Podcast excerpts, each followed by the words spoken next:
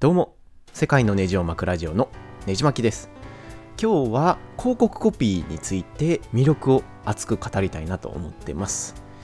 まあ、あの広告コピーって何って方がおられるかもしれないのでちょっと話すとですねあの主にその商品とか作品の広告など、まあ、何らかの告知とか宣伝に使われる歌い文句のことですね。まああの例えばですねまず僕の人生のテーマにもしてるですね好きなコピーを紹介すると人生意外と選曲で変わる。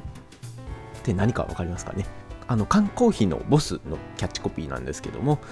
こういうものがあキャッチコピーと呼ばれます。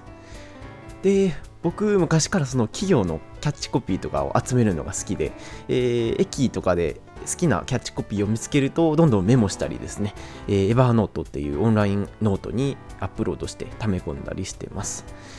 でここからですね僕の本当に個人的な自己満足なんですけども好きなキャッチコピーを延々と喋っていこうかなと思います。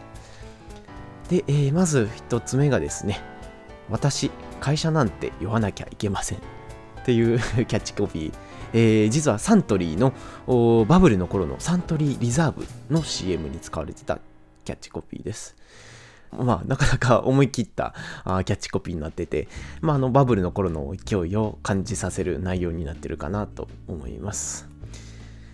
で、他にもですね、僕、Android 派かつ、えー、Windows ユーザーなので、まあ、Apple 製品はほとんど使わないんですけれども、Apple の Think Different とかはわりかし好きですね。まあ、あの、人と違う考え方をせよみたいなあ言葉で、Apple っていうそのイノベーションを起こしてる会社の、まあ、大切な指標になってるんじゃないかなと思いますし、まあ、その Mac ユーザーがこういった Apple のですね、マインドみたいなのに惹かれるのも非常にわかります。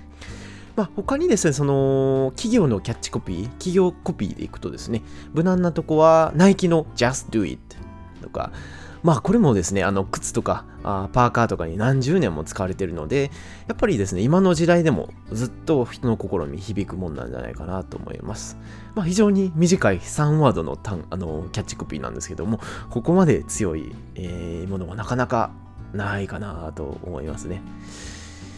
で、えー、次にお気に入りは、父さん母さん、僕に最後に投資をする時が来た。っ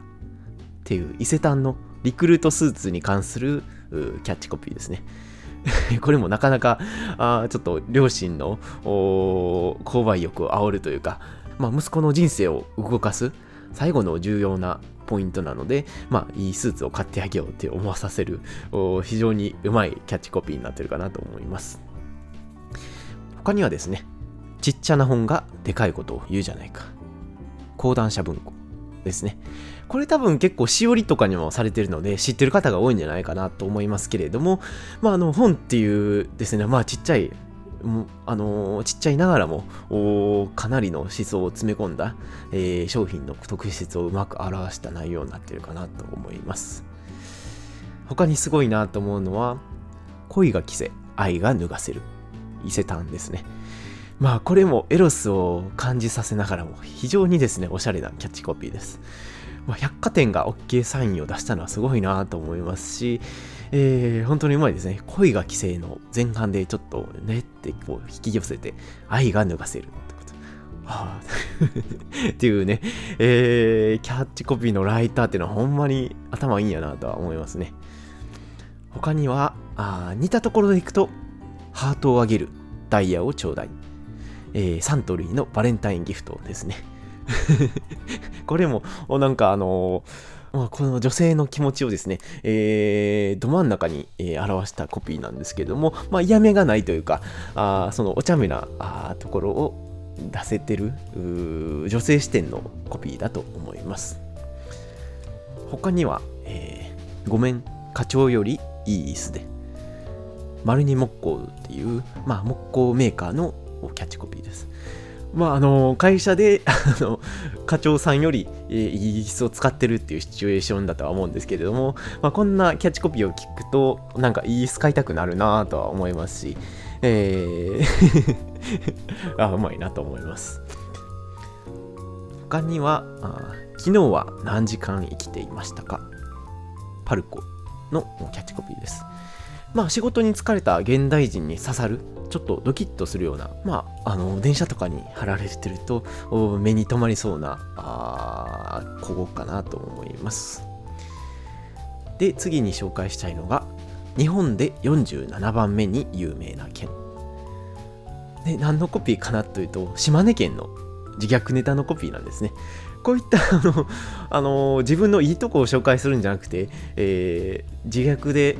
あの目を引く。まあとりあえず広告って目を引けばあの勝ちみたいなとこあるので、えー、そういった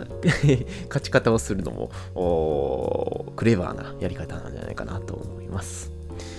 まあ有名どころですね。ちょっと話すとなると No Music No Life タワーレコード。とかですね、これもほんまに音楽好きとしてはもうですね、なんかずっと心に響いてるような、ね、キャッチコピーで、まあ、未だにですね、アーティストの写真と、えー、 No Music, No Life のポスターを作られてるぐらいなので、えー、まあ、かなり成功しているもんじゃないかなと思います。